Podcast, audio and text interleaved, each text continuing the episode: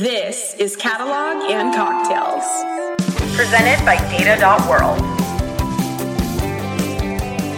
Hello, everyone. Welcome to Catalog and Cocktails. It's Wednesday once again, and it, we're coming to you live from Austin, Texas, presented by Data.World. It's an honest, no BS, non salesy conversation about enterprise data management with tasty beverages in hand. My name is Tim Gasper, longtime data nerd and product guy at Data.World, joined by co-host Juan Sequeda. Hey Tim, how are you doing? I'm Juan Sequeda. I'm principal scientist here at Data.World. And hey, Wednesday, middle of the week, end of the day, and time to take a break and chat about data. And today we're going to go chat about a part of data that we, to the best of my knowledge, I think this is episode what 75, 76, and we have not touched this topic and it's a topic of streaming data. And we have a very special guest who is Arjun Narayan, who is the CEO of Materialize. Arjun, how are you doing? Thanks for being here today. Excellent. Thank you very much. I'm glad to be here. Awesome. I mean, this is uh you're one of the best people to be able to hear talk about uh, uh, streaming data and real time data. Really excited to get into that. But before we do, let's talk about our so our tell and toast. So, what are we drinking and what are we toasting for? You go uh, do I go first or oh I go yeah, first? Go I'm uh, drinking a Negroni here. Um, uh, I've, I've, sort of explored a lot of cocktails and and and uh, at some point I started drinking Negronis and I pretty much exclusively drink that as my drink of choice for the past few years. Uh, I, I, think it's sort of part of the process of becoming an old man as you become resistant to uh, change and uh, yeah, it's, it's been a while since I've drunk a drink other than a Negroni. That's awesome. I, I, love Negronis, and, and there's a lot of good like Negroni adjacent cocktails, like very similar that's to Negronis. Right. Um, so love that. If you're gonna have a, a go to cocktail, that's a good one. For for me, it's an old fashioned. That's my that's my go to. Close um, enough. Same yeah. for me. How about so, you, Tim? Um, uh, I'm drinking uh, something new today. I always try to have a new cocktail for our episodes. This one is called a Greenpoint cocktail, very similar to a Manhattan. It's in the sort of New York borough of you know family. I guess there's a whole bunch of like offshoots of the Manhattan that are just different neighborhoods in New York. Uh, and this one has two ounces of rye and bitters like a normal Manhattan, but it has instead of one ounce of vermouth, it's half an ounce of vermouth and half an ounce of yellow chartreuse. Um, and I'm a big fan of yellow chartreuse. Very interesting flavor profile. So yeah, delicious cocktail. What would it be? So fun fact. No... Sorry, ahead, go um, I just live 10 minutes from Greenpoint, so I'm excited to. Uh, oh. Uh, it's because I, I, live in New York, uh, in Brooklyn, uh, not in Greenpoint, but Greenpoint adjacent, as, you, oh, as awesome. Well, that's, a, that's an awesome coincidence there. So you should try your neighborhood cocktail pretty soon. I should. I should. well, I'm curious what it would be if it would just be an ounce of char- chartreuse instead of half. And I'm not. That's curious. a good question. I don't know. I'm gonna go start experimenting. well, I I went into my bar today and I saw that bottle, a brand new bottle of liquor 43, Licor del 43, which is in, it's a Spanish liquor, and the traditional one is called um, the Carajillo, which is that liquor 43 with a shot of espresso. But I was looking for something else, and just with sparkling water and some lime. This is super, super delicious. And I think it's super uh, easy drinking that you got to be careful, but I'm really excited. And it's called Ballon 43. So the 43 ball. Uh, and I just, I was reading up. It's uh, something that a lot of folks in the Netherlands drink a lot, apparently. So, oh. anyways, cheers. Cheers. And, uh, what are we toasting for? Anything? Well, you know, this, this would be a, uh, you know cheesy toast, but I think uh, these days, you know, to world peace is I think uh, not inappropriate. Not cheesy at all for world yeah. peace.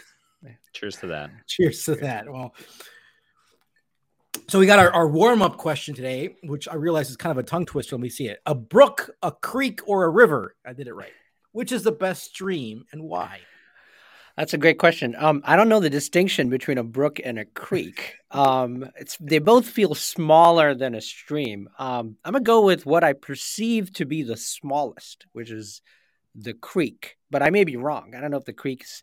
I think I think uh, small streams are underrated. I think we go for big rivers and and and you know deltas and delta lakes, and they're cool. But the small streams are fun too. I like that. It's not about just. Uh, uh big data. It's it's large amounts of small water. Uh, data, that's right. That's that's how you. It. That's how the river, the, the tributaries, uh, you know, that they feed the river. I, I like that. I like that. Tim, you you, you got to you want to take the other position? You want Yeah, you know, Arjun, I think you're wrong here. I think it's really about the river. I, I think we need to have a detailed discussion about this. well, how about we take the discussion a different way and let's let's kick it off with our honest, no BS here. So, um, I'll be very honest. I uh, streaming data, real time data, that has that area of, of technology has not been something I've been paying attention to. I think that's a wrong thing for me. I, and, and I'm going to just be very selfish right now. I'm like, this is going to be my opportunity to go learn a lot about what's going on, talking directly to you. So, honest, no BS. What is all? What do we mean by streaming data? What do we mean by real time data? What's the different? What is this? Kind of let's just start with there.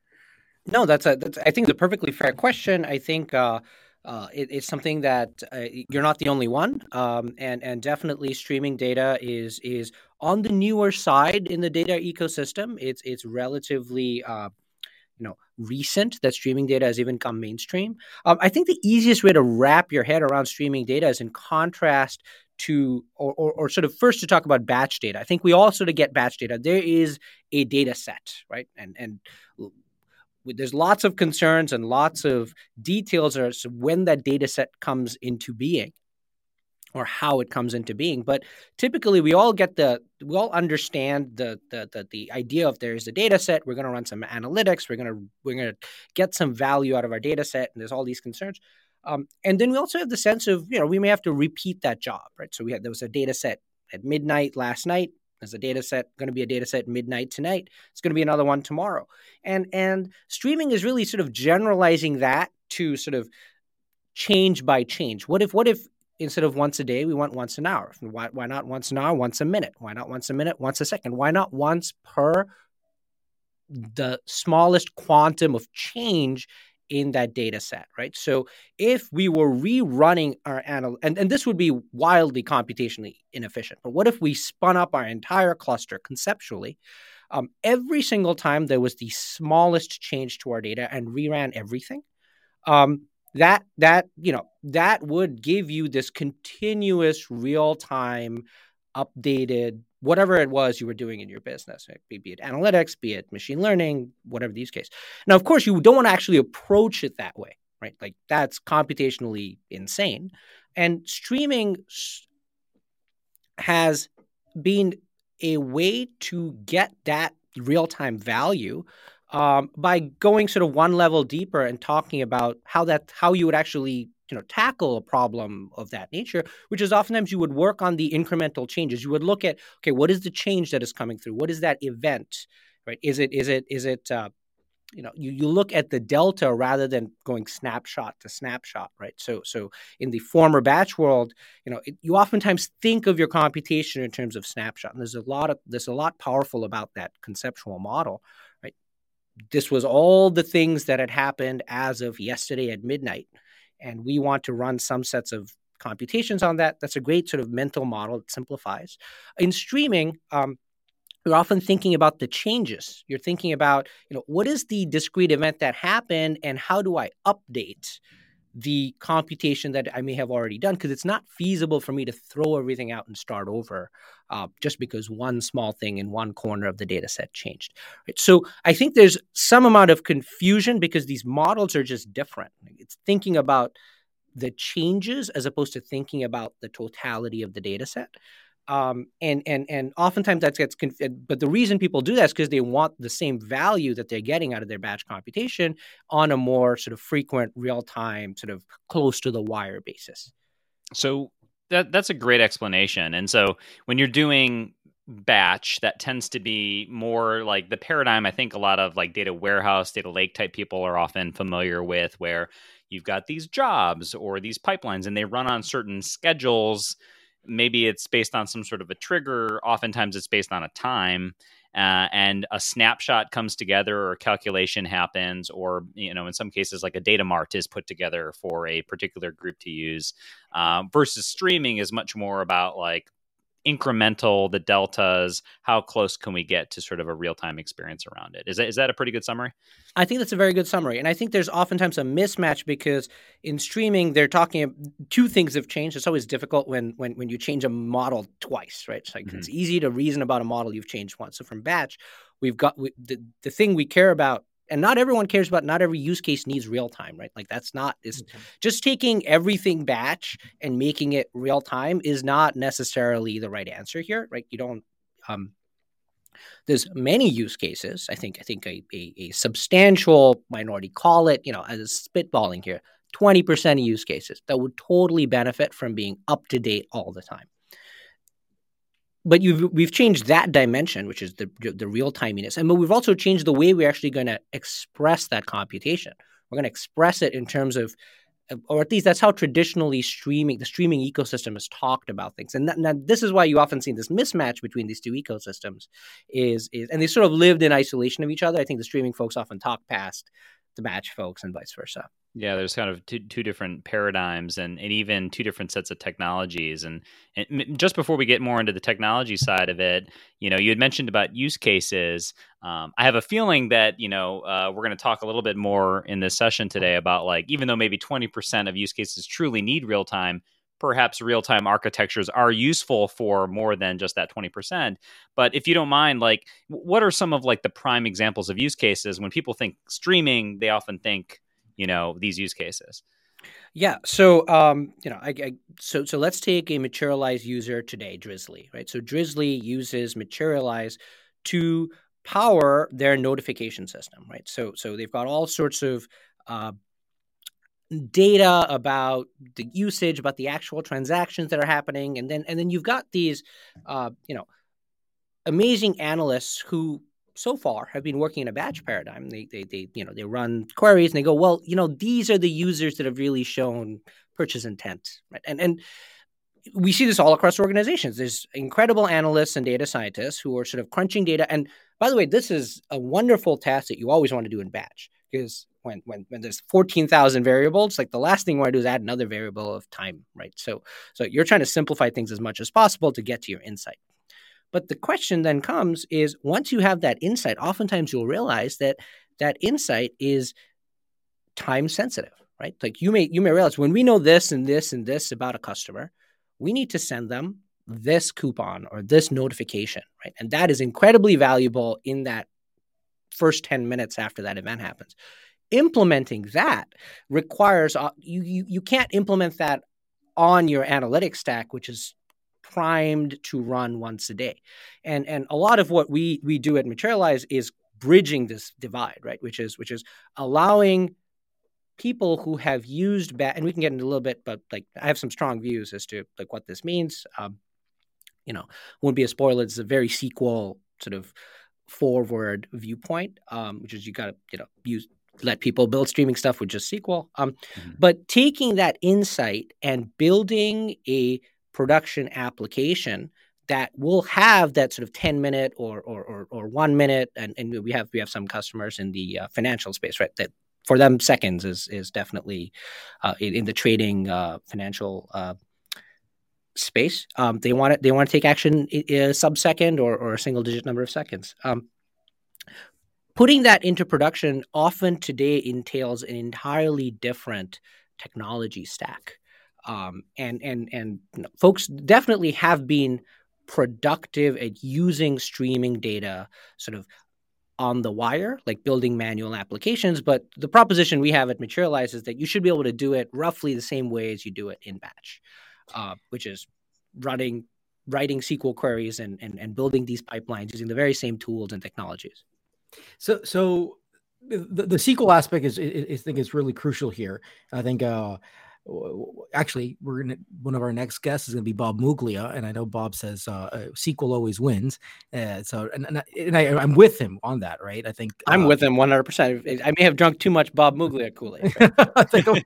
but I mean uh, historically, I see it too. It's not just drinking Bob Muglia Kool Aid. It's just you look at history, right? SQL comes up and down. It's always there, while other technologies go up and down.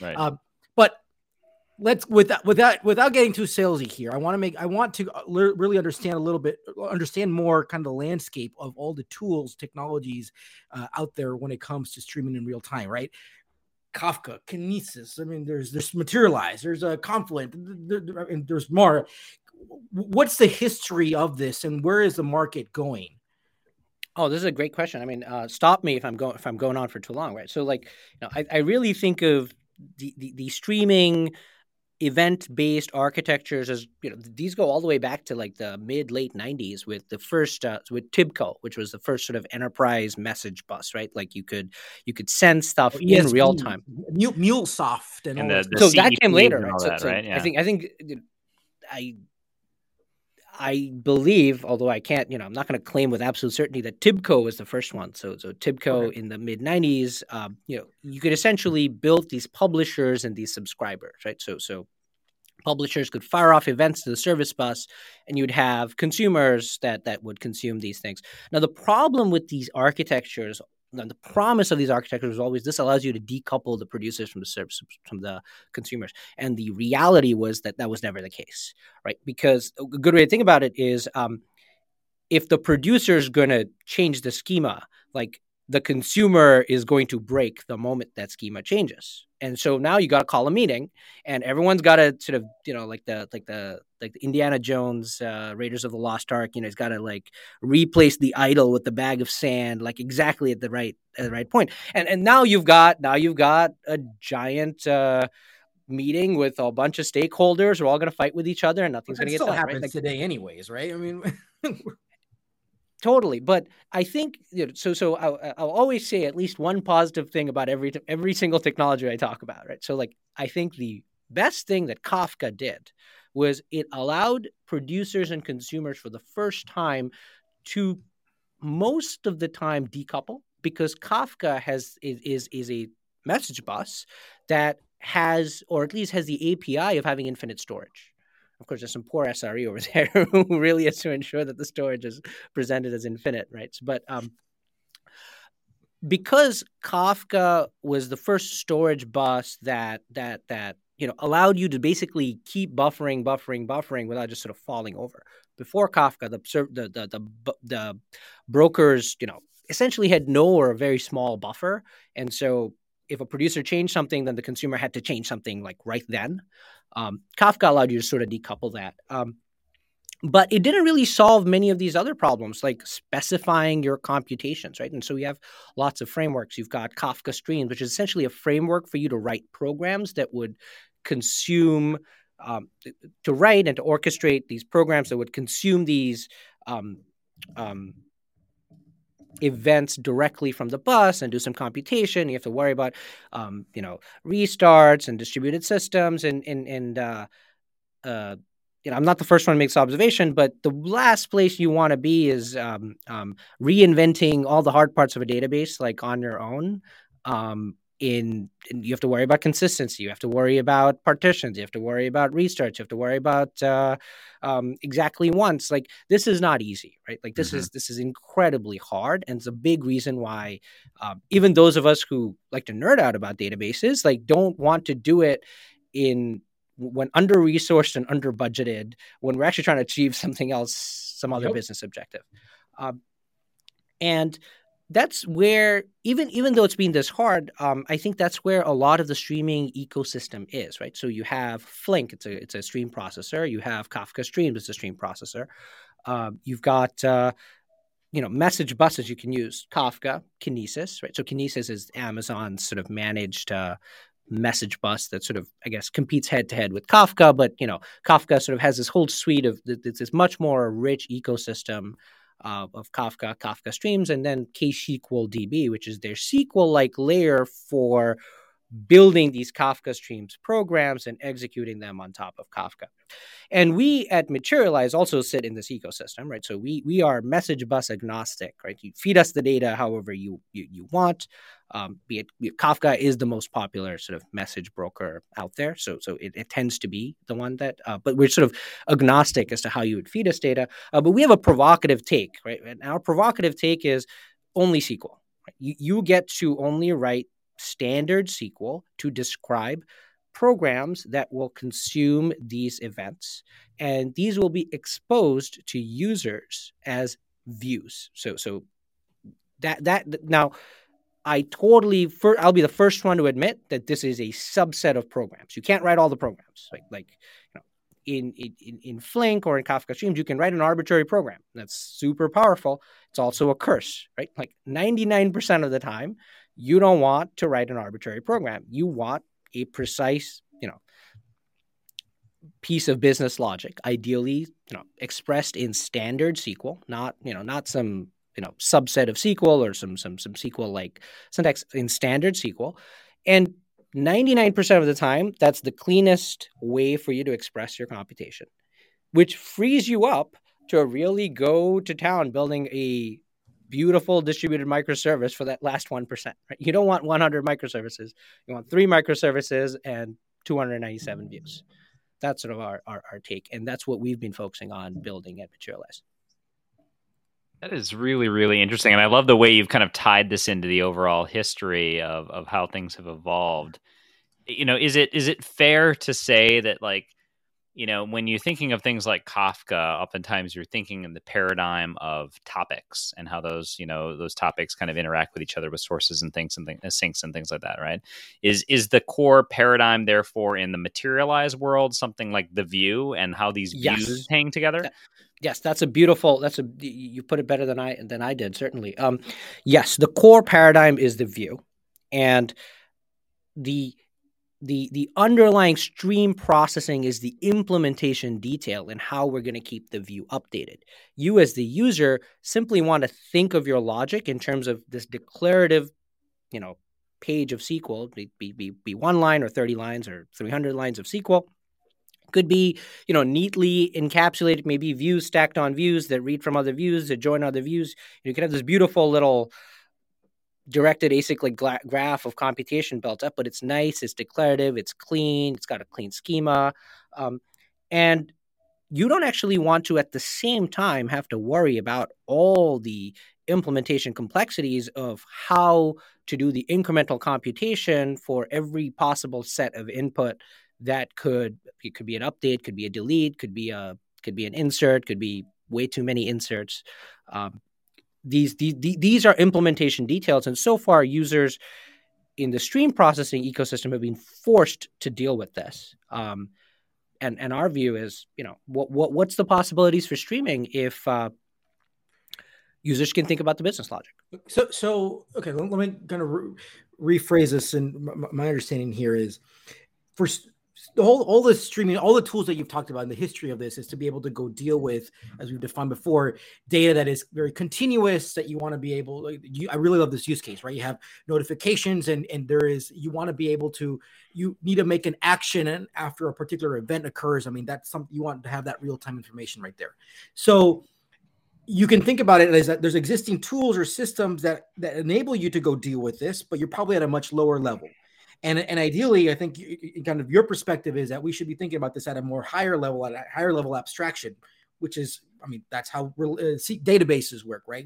You you you write a query, say A join B. You don't you don't think about well, A has to be joined with B in that direction. You have to use this this join algorithm, a hash join versus a merge join or whatever. Like you don't ever think about it. You just say A join B and it and the day and the optimizer does all that work, does all the compiling. So we should be able to have that same level right now when it comes to streaming real time data. And it seems, from what my takeaway is, that kind of current systems today, uh, or, or up to now, have been focusing kind of if you're going to work with streaming real time data, you have to go focus more kind of at the lower level. And the idea is that you want to be able to go do things kind of at a higher abstracted level, and that's kind of where you guys are, are going. That's and yes, that's exactly right. Okay. So, so, so, so, go ahead, go ahead. No, I, I, have an I have an example that's uh, but but I don't know if, if we want to sort of go down that path. Um, of, well, I, I do want to I, I, do want to go touch on something else related here, which is we have to talk about DBT now. So DBT, all these. Tra- I mean, at the end of the day, you're talking about uh, views and views are queries, queries are rules, rules are mappings, uh, map transformations. Is all the same stuff.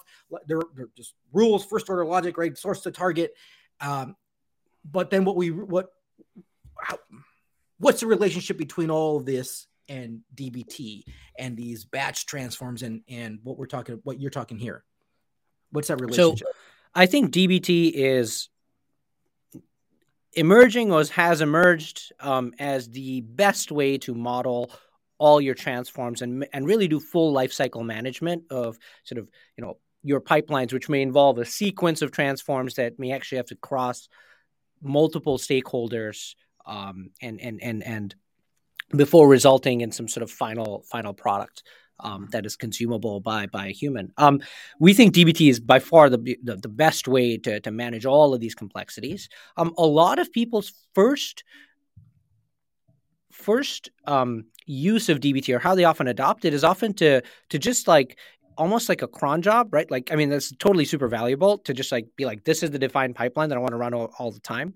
And then the first reaction to materialize is like, why would you need DBT if materialize is going to maintain the pipeline, keep it up to date, and sort of do the underlying. And, and I think they're actually missing missing most of the value of DBT. I mean, DBT well certainly you can hit the rerun rerun pipeline button, and that's some amount of value it delivers, but delivers all this other value for for uh, you know testing deployment sort of evolving schemas evolving business logic and all of that still applies even in streaming right and, and in fact it it helps to separate these concerns of of, of you know um, version controlling, doing sort of integration testing, schema evolution with DBT, um, and, and, absolutely that carries over to to to streaming as well. In fact, I think uh, I don't I don't have the exact numbers, but a very large fraction, perhaps even the majority of our users and customers use DBT with Materialize, um, and it's it's a very high fraction, and uh, we, we we actually I, I think I think soon we'll we'll we'll, we'll go to a world where that'll be the the dominant fraction of any really sort of analytic SQL anywhere is sort of managed by DBT. No, that's awesome. I, I mean, definitely, as we've been talking to guests uh, on Catalog and Cocktail Juan, uh, cocktails, Juan and I have been noticing that a lot of companies are starting to leverage DBT as one of the core aspects of how they're managing those transformations as code, as part of really a robust process with declarative SQL, right? So you're using sort of logic that's uh, very repeatable and understandable. Um, and uh, and it's uh, you know even on the vendor side, like folks like Fivetran, for example, have been on the show, and and they're obviously taking a really strong approach to incorporating DBT. Um, and it sounds like y'all are doing uh, uh, a lot of that as well, or at least your customers are. Um, you know, do you see that this persona of the analytics engineer whether whether literally or the hat, right? Um, is is going to start to become more of the dominant user to build logic on streaming as well.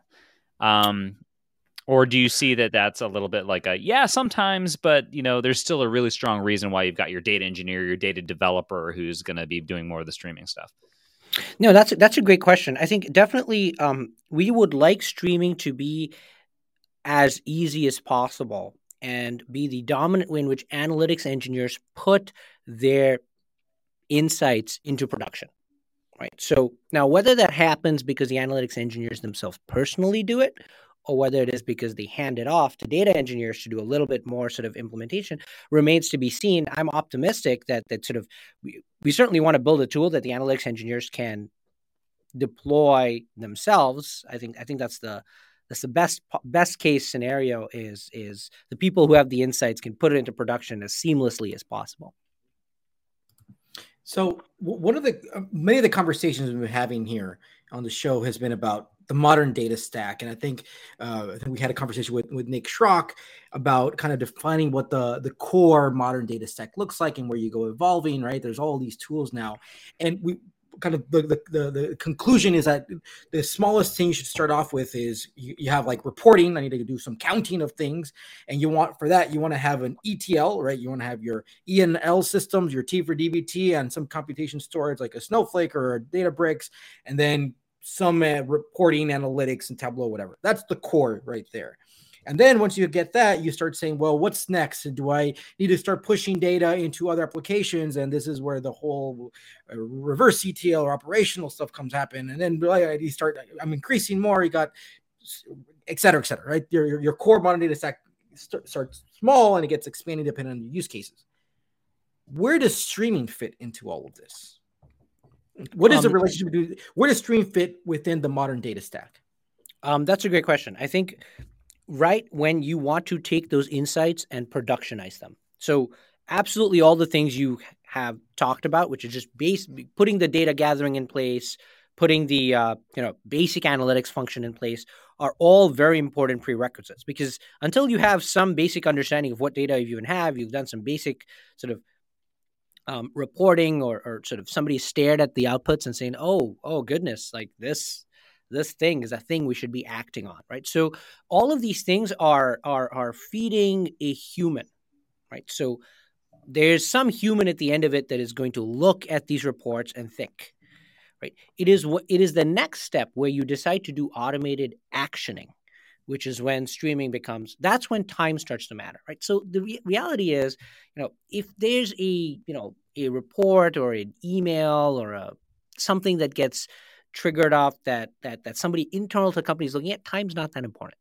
Like it's yes, it's frustrating that it takes a couple hours. Yes, it's frustrating. It may take once a day, but humans don't change their behavior strategically minute to minute, right? Um, it's when you start to have the system or the company act on an automated fashion that time starts to really matter? Um, and you can do this with reverse ETL, and there's certainly certain cases where reverse ETL is is a useful way to do it. But um, there's a lot of use cases where that's not fast enough because the data warehouse introduces so much latency to your to to the job that uh, the value of the insight is lost. The, the notifications is an excellent excellent use case, right? So um, the notifications that uh, you might want to send may have maximal value and acted upon as soon as the event happens or sort of shortly thereafter. That's when you want to take this pipeline and put it into a real time stack. Now, our hope is this should be so easy that that very same DBT model that you ran should be translatable, sort of almost with no code changes, to a system like Materialize because it's SQL, it's standard SQL, connects to to, to many of the same um, EL tools that you can go from batch to streaming with just SQL and no code changes. Okay, so you let, let me see if I got this right here this was an interesting insight. Um, we start with the core of the modern data stack, and which is like uh, do some basic reporting, counting, whatever. That's going to generate some insight for a human. And at that moment, yeah, the human doesn't need real time. They just, I mean, I look at it today, I look at it tomorrow, it's fine. Once I generate that insight, we realize, oh, look, we need to be uh, giving out uh, coupon codes for people who do this or that, or we hypothesize that if this is, we go test that out, and and that has a real time implication, right? once that insight has been generated by humans, right, after looking at some stuff and a decision has been made to go do something, an action that needs to be completely automated, that's where streaming would probably come in. Yes. Did it, so that means that would it be safe to say that if you're thinking about it in the modern data stack, you start with this core, and then it's it's uh it's when we want to go automate the actions after an insight, that's the position where stream would come in. Yes. All right. That was a very key takeaway. Tim, you yeah. have something to follow up with. Yeah, I'm I'm I'm thinking on my side, and so you know, one of the things that I'm I'm I'm trying to navigate is that, and and you know, Arjun, I'm I'm curious about your perspective on this. Is so I I used to be uh, pretty steeped in the sort of the big data realm, right? Um, Cloudera, Hortonworks, you know, Storm, and you know, Spark, that sort of thing, right? Um, and and although you know I don't focus on it as much recently, uh, certainly try to keep up with things.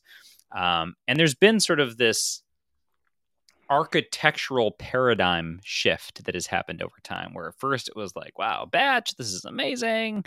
You know we can do things at massive scale. And it was like okay well, just kidding let's change it to be sql based and you know and let's make it as interactive in real time as possible. So it was like okay well uh, we kind of switched gears there.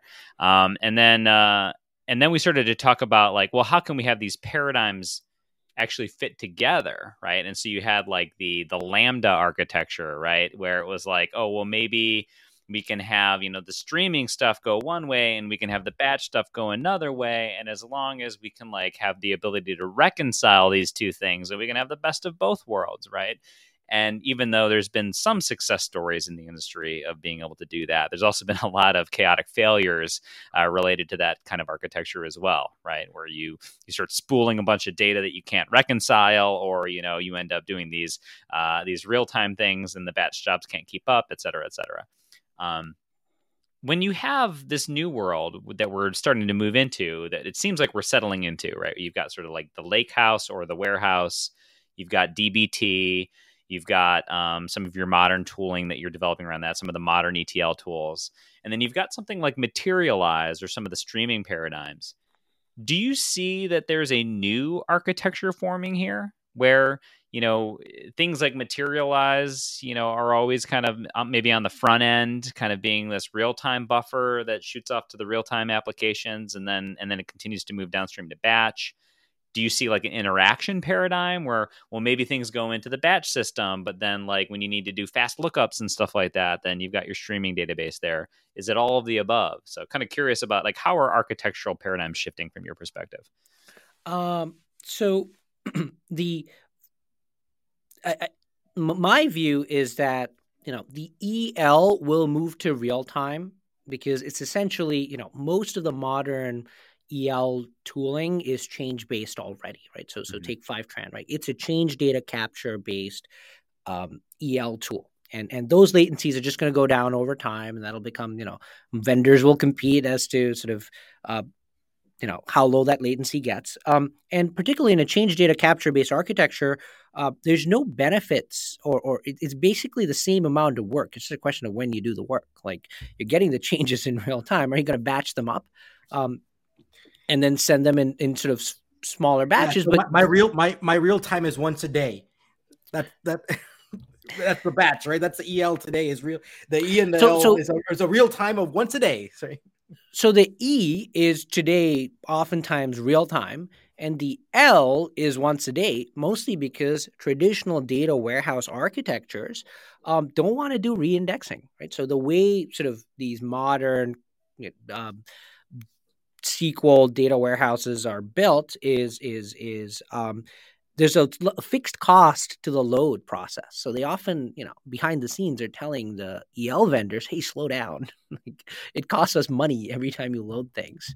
Can you give it to us once every hour? Can you give us once every 30 minutes?" But from the EL provider's standpoint, they they're happy to feed it at whatever speed you want, you know, up to some some reasonable limit. Um, and of course, a lot of people are loading from Kafka into uh, into Snowflake because they they've standardized on Kafka as the data movement layer, and and as well know, Kafka is you know uh, milliseconds, tens of milliseconds latency sort of data movement layer.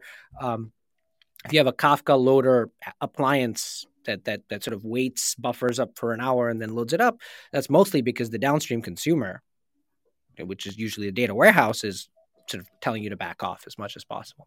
Um, so I think the EL is going real time to an approximation no matter what. Um, mm-hmm. And you're going to have a batch and a real time um, system sitting side by side. The real time systems, like Materialize, consuming directly off the pipe. The batch sort of batching it up, and then and and the humans are going to look at the batch because it's just easier, cleaner. It's more um, optimized for sort of interactive questions. Um, and when you have defined workflows, particularly that are in the in the automated pipeline or or or, or directly interacting with a user um, are going to be in the street running on a streaming provider. And the world I want to get to is all of these are defined using a set of shared DBT models. So the DBT models, there's there's a lot of them that are in batch for for internal use, and then some of these internal uses evolve into, you know, modifications or improvements to the core business itself. And the the the ideal i think the the the utopian workflow is click click click move from batch to streaming and you don't actually have to worry about anything um, apart from from sort of which providers servicing that job so i kind of hear you saying that um, it's it's definitely shifting where the the E and the L is going to become more real time, and the more interchangeable the logic is between the batch paradigm and the streaming paradigm, the more flexibility that we're going to have. Where certain questions just make sense to ask in that batch paradigm, especially these sort of exploratory analytics and things like that, where you want to kind of have that that snapshot of the world that you're kind of interacting with at that given time, right? um, versus these real time use cases, whether it's you know alerts or recommendations or certain real time dashboards and things like that, where now you want to be able to have that same logic. And so th- these two worlds are going to kind of be like, well, what makes sense for what you're doing right now? And and maybe you want to move that slider in one direction maybe you want to move it in the other but this is kind of the world we're moving to here so let me let me rephrase this kind of in my world or, or yeah, sure. my view of this is we will we will want to have things like a, like DBT, and I would add to that. I think DBT also announced this more kind of going into that semantic layer, right? That's completely that's the conceptual, logical part. When you have those definitions of what what are the main concepts, uh, the main things that we that we keep track within our business, and at the end of the day, the, the streaming these I guess these EN, EL vendors, but these ETL vendors, all these tools should just be one, and you decide I want to go apply this transform or this logic from that represents this thing in the semantic layer, and I and be given this use case. Well, I want it to be streaming and to be batch, and then for this one, I only care about streaming. For this stuff, it's only batch, and really the winner here is going to be I can do everything you want. You want your your you, you can real time it from once a day to once an hour to once a minute to once everything? Whatever you want. You have that variety with there. And then you're also connected it to a to a semantic layer, all these transforms, all this logic, the business logic is is also contained. Uh, that's all in code. And at the end of the day, it doesn't matter if you are using a Tableau that's interact. The user is interacting with whatever tool they get the same data. Doesn't matter if they need it. If they're requiring once a day, perfect. If there's an application, a code that is generating, sending coupons to my cell phone whenever I walk close to a store. They know who I am, right? I'm the right person they should be sending it to, and that also that that logic, that the, that the, the semantics of stuff comes from that semantic layer, the, the transforms, and the implementation of how that gets to me, to either to the application, to the user in the BI tool, whatever. Depending on how you set that up, you wanted that in batch, you wanted that in real time, and the real winner will be in this ecosystem is a vendor, I guess, that can do both. The batch so, and and and the real time. So so what there prods to you is that you really want the user to be able to pick and choose the vendor so that they can get the best vendor for that specific pipeline right? So okay.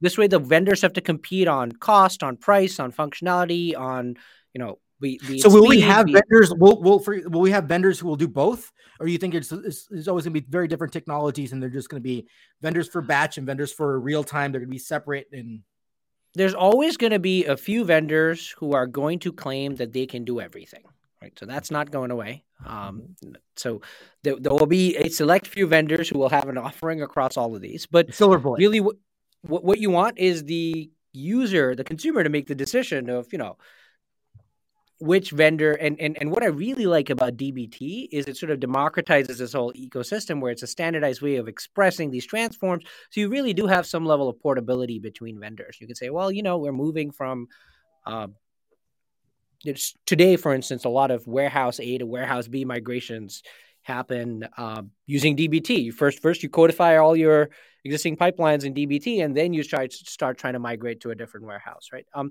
and similarly, we you know all of the different modalities, the speed modality. Maybe there's others that I'm missing. Um, it's you know out outside of my wheelhouse. That also DBT is a sort of common expression framework. This is this is really an exciting change that's happening in the space. And obviously it's going to take time, right? But I think at least what's clear with this conversation to the three of us is how uh, we're we're we're finally getting closer to that world where you can worry a little less about the technology even though you know I, I hesitate to say that because we're all technology companies here right but like but worry a little less about the technology and instead you're just like well how much money do i have right? What am i trying to do? And uh, you know what time frame do i want it? Right? And, that's exactly right. That's exactly where i want to go. I I, mm-hmm. I often say streaming's an implementation detail right? Like if we if we really solve the problem at materialize most of our users should not even know about streaming, right? They should just be like, this SQL fast. Right. You know, SQL go fast. Yeah. And it, it, it, happens, and they don't need to know anything about a modern scale out, you know, shared nothing. And I think, you know, going back to Cloudera Hortonworks, you but brought him up. I think that was the problem with Cloudera Hortonworks. It was like, you can move to the cloud, but let's teach you all this stuff. And then Snowflake rolled around being like, to the cloud, SQL like it's Done. SQL in the cloud, and like we see which perch works better, right? Yeah. Like what did the people actually want? they wanted and, scalability. this is a learning. This is computer science, right? Is I always say computer science is about like uh, this understanding what level of abstraction you are you you basically focus your career on and also you can be a compiler right i i i, I focus on working between these two things and how to go move right? That's how we that's how computer scientists technologists i think we should we should be. And also the systems themselves are like that right? You work on you buy a system that does a particular layer of abstraction another one that does a compiler and then you get an expert between that.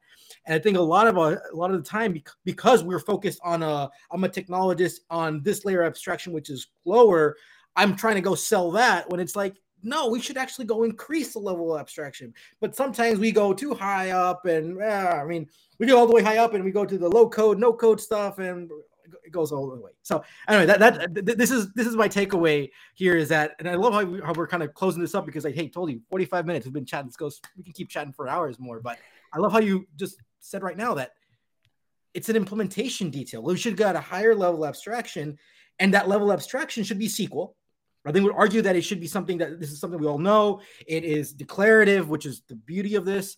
And hey, I want fast SQL. That's what it, that's what I want. That's exactly right. I, I, love I love the framing you gave of like you know there's there's some problems hard problems where like your compilers right you're trying to take something from a, a layer of abstraction and send it to one lower and and you know compilers are often you know this uh, this uh, black hole for computer scientists right? It's just like like how many how many of our friends have we lost to compiler engineering right? they're never coming back. They're gone forever. And and, and people love love to and of course at materialize we have lots of people who love the the nitty gritties of taking SQL and creating an optimized query plan that exp- expresses an optimal data flow. And obviously, these people need to exist, and you know it's it's it's great that that they love that. But the user does not need to care is a very critical. Like you've won when you've a successful abstraction is one where people can live above you and they don't even know that there's something below. So that, that that's a problem. That when you, you work in that compiler, like, oh, people don't know about me, and I feel sad, right? You're the magic. That's victory. The that's victory. I, yeah, yeah that's something I was saying. I mean, my PhD was about compiling graph to relational, all that stuff. So I, am a compiler type of guy. Anyways, uh, we got we got to go to our to our lightning well, round. Just before you move on, I want to give a shout out to the LinkedIn user who just chimed in with a comment saying, "What floor of the abstraction tower do you work on?" Uh, I, I, love that. That's a great question. And uh, uh, for some of us, I say, "Hey, I just want to work at the whiteboard. Can I? Can I just do that? That'll be my layer." so, if you care about the implementation details of taking SQL and making it sort of streaming, please come work with us at Materialize. We're hiring, so that's my that's my salesy pitch, the one I'm allowed. Like, come come hang out. That's what we care about. But our users should never care. Like, they should just live the SQL penthouse. All right. Well, we're, we're, taking a little break here on the salesy thing, and I'll say at Data.World we're also hiring, and I guess everybody in the world is hiring right now. But all right, so lightning round. Let's move to our lightning round, which is presented by Data.World. So I'll go with the first one. Uh, will frameworks like DBT make it easier to migrate workloads from batch to streaming and back again? Absolutely. Yes, Absolutely. I think we already we already we also already answered this earlier. Like one hundred percent. Awesome. That's great. All right, next question. Are the technical folks at companies the big drivers of the streaming infrastructure investments or is it more the business side that's that's pulling it? Today a lot of existing streaming is driven by the technical because it's so hard and it's so technically complex that they have to be the ones. But if you reframe that question as like who cares about real time? You'll have a lot of business users who are like, oh, absolutely, this thing needs to be real time, and and and and and really the goal of Materialize is to up level that conversation there. That makes sense. All right, uh, you mentioned twenty percent of use cases may be real, maybe truly real time centric. Uh, I know you kind of hand waving that number twenty percent. Do you see that percentage growing over time? Yes, I think as we get as we show that real time has a lot of value, um, particularly in the ROI increasing use cases, right? So then you'll see a lot more effort going into identifying and doing more analysis, more analytics uh, to, to, to, to, to do more. ROI. So take, you know, fraud detection, which, you know, just for, for say an e-commerce or payments company, this is just, this will this is a multiplier on your business. Right, you reduce fraud by one percent, and the business value goes up. Uh, that makes sense. The more the more people see the ROI and and maybe become become comfortable with this easier paradigm, things are going to shift, right? Like you think like reverse ETL, right? Like that wasn't. I mean, it's not super novel. I mean, obviously it's a little clever, right? But like it's. I mean, that's that idea has been around, right? But like wrapping it with this easier user experience has suddenly really popularized it, right? Exactly. Um, and then, uh, okay, final lightning round question here. Will streaming databases eventually become more popular than the streaming message bus? Oh, that's that's interesting because you're always going to need to feed feed us with real time data, right? So so maybe more popular than message buses are now, but the hope is that the, the that the, that the whole party gets gets gets more valuable over time because the more you're doing in real time the more you're going to need to move the data in real time. So i think it's sort of win-win for everybody right? Like mm. the whole market uh, these are very complementary markets uh, that, that's a very that's a very helpful answer because I, I, think sometimes when people learn about materialize or some of the you know the streaming database market they're kind of like oh is this like this is replace kind of what I'm doing with Kafka and stuff like that. And it's good to know that these things they, they, they help each other. And and if you're doing streaming use cases, you'll you'll want more of both. That's exactly right. All right, TTT Tim, take us away with your takeaways first. Awesome. Well, this is our section where we take away what we've heard today from our awesome speaker, Arjun. So, really appreciate you joining today. So, uh, I mean, so much goodness today obviously we got to really dig into like what is streaming and what is streaming data and what does this mean for organizations? So you know really it's kind of the comparison with batch right? Batch is more about the snapshots. It's more about the scheduled jobs and kind of bringing that work together in um, in more of a grouped manner um, and you brought up a little later in the conversation about a lot of times it has to do with like the performance constraints and things like that, right? Like you're bringing in all this information and you don't want to constantly be reindexing your database all the time. Uh, and there's a lot of use cases that don't necessarily require you know you to have that real time information. Um, and so that's sort of that batch paradigm.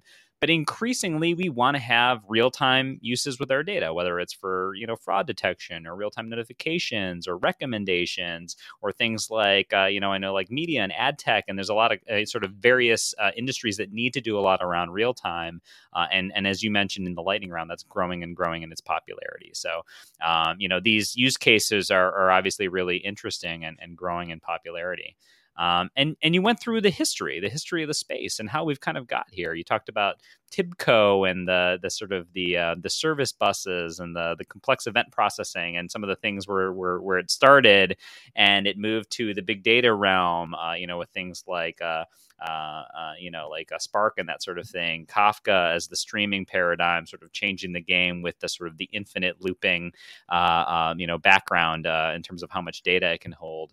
Um, and then now with the new paradigm of streaming databases like Materialize is providing. So being able to see that evolution and how it's happened sort of you know in parallel uh, with the batch world um, but uh, very complementary to it is, uh, is, is super interesting and i think provides a lot of context to our listeners so thank you for going through that and thank you so uh, much for having me yeah, absolutely. And and Juan, I'll throw the ball over to you. What what about you? What's what, what are your big takeaways? So so I, I three three main things. One is the streaming with the modern data stack, right? And I, this was a very important to take away from me. So you start with this meta, the modern data stack core. It generates the report, insights for users. A decision is made, I need to make an action that needs to be automated. That's where streaming comes in. Mm-hmm. So that was an important takeaway that really helps me understand where it fits. Second, kind of the architecture, the shift that we will see, right? E, the E and the L will be move more into real time, right? It's, it's already doing change data capture. Uh, vendors will compete on latency going down. Um, but then something I'm really, really happy to do because the semantics is my life is the whole idea of we need to have shared the shared semantics, the meaning, the transforms that needs to be managed by encode and everything, and then that can be reused for batch, can be used for for real time for streaming. And so that's how this whole thing all works together. Uh, but at the end of the day, streaming is just an implementation detail, right? Uh, users should really don't care if it's streaming or batch, whatever. They just get the answers to the questions they want. They get fast SQL, uh, fast query answering right there. So, uh, Arjun, how did we do? How did we do? Anything we missed? Excellent. No, this was great. All right. Thank you so much for having me on the show. We'll I really enjoyed uh, the conversation. Two questions. Number one, what's your advice about data, about life? And second, who should we invite next? Ooh, um, I was going to say Bob, but then turns out you're inviting Bob. Um, you should have. Uh, so, so I guess this, these answers are tied. Um, you reminded me by by you should have Spencer, the CEO of Cockroach, uh, type, uh, on the show. Um, the the I worked at Cockroach uh, Labs, working on Cockroach DB before starting Materialize, and advice. Advice. Uh, this is tied to advice, which is find great people and mentors and uh, go hang out with them. So when choosing a job or choosing, you know, uh, I think I, so so I, when I did my PhD in computer science, uh, this was also the advice I got, which was you're not really choosing a topic, you're not really choosing a school, you're choosing an advisor, you're choosing a person, a human being who is going to teach you things. And I think uh, Juan, I don't know um, how your experience was, but by the end of my PhD, you know, I I I, I love my advisor. My advisor is my uh, uh, sort of spiritual mentor in in in, in so many different dimensions. And Spencer at Cockroach, similarly, uh, uh, I, I, joined Cockroach. It was it was about twenty people. It was very small. We built an OLTP database. Uh, I was there for for for uh, um, two and a half years. Um, it's it's a wonderful. It was a wonderful experience where I learned an, an incredible amount about starting data, building database companies, starting data uh, database projects, everything to do with the sort of zero to one journey of a database. Um, mostly because of the generosity of the individuals who were so generous and forthcoming with their advice and, and also their money. And Spencer was the very first uh, investor in Materialize. Um, I remember telling him um, while I was still, uh, you know, he was ready to wire the money, and I was like, "Can I get off your payroll before you fund another database company?" Um, and, and, so, yeah, it's it's all around the people. I, I love that, and I'll, I'll take. My, my advisor, same thing, was uh, a father figure to me, and it changed my way. I, I, am who I am thanks to a lot of people in life, and one of those very important is my PhD advisor. Started a company with him uh, that was Capsenta. That was a company we did a couple of years, which I sold and got acquired and got acquired by Data.World. That's why I'm here. So, uh, so, so yeah, uh, be around people who make you better. That's exactly uh, right. Arjun, thank you so much. This was a fantastic conversation. I learned so much you uh, i've been wanting to go spend time learning about this reading and it just i'm glad we had this conversation today just quick reminder next week we have Patri- patricia Thaine she's a ceo of private ai and we're going to talk about sensitive data another topic we haven't had much uh, conversation about uh, so that's next week Arjun, thank you so much, and thanks to Data.World always for supporting Catalog and Cocktails. This is what I get to do on Wednesdays at 5, at 4 p.m. Not bad. Thank you very much, you. Juan. Tim. Cheers. Uh, great conversation. Um, Tim, you've not been doing enough drinking, so uh... I'm going to work on this. This is this is my task now. All right. Have a great Wednesday, everyone. Bye. Everyone. This is Catalog and Cocktails. A special thanks to Data.World for supporting the show, Carly Berghoff for producing, John Loyens and Brian Jacob for the show music, and thank you to the entire Catalog and Cocktails fan base.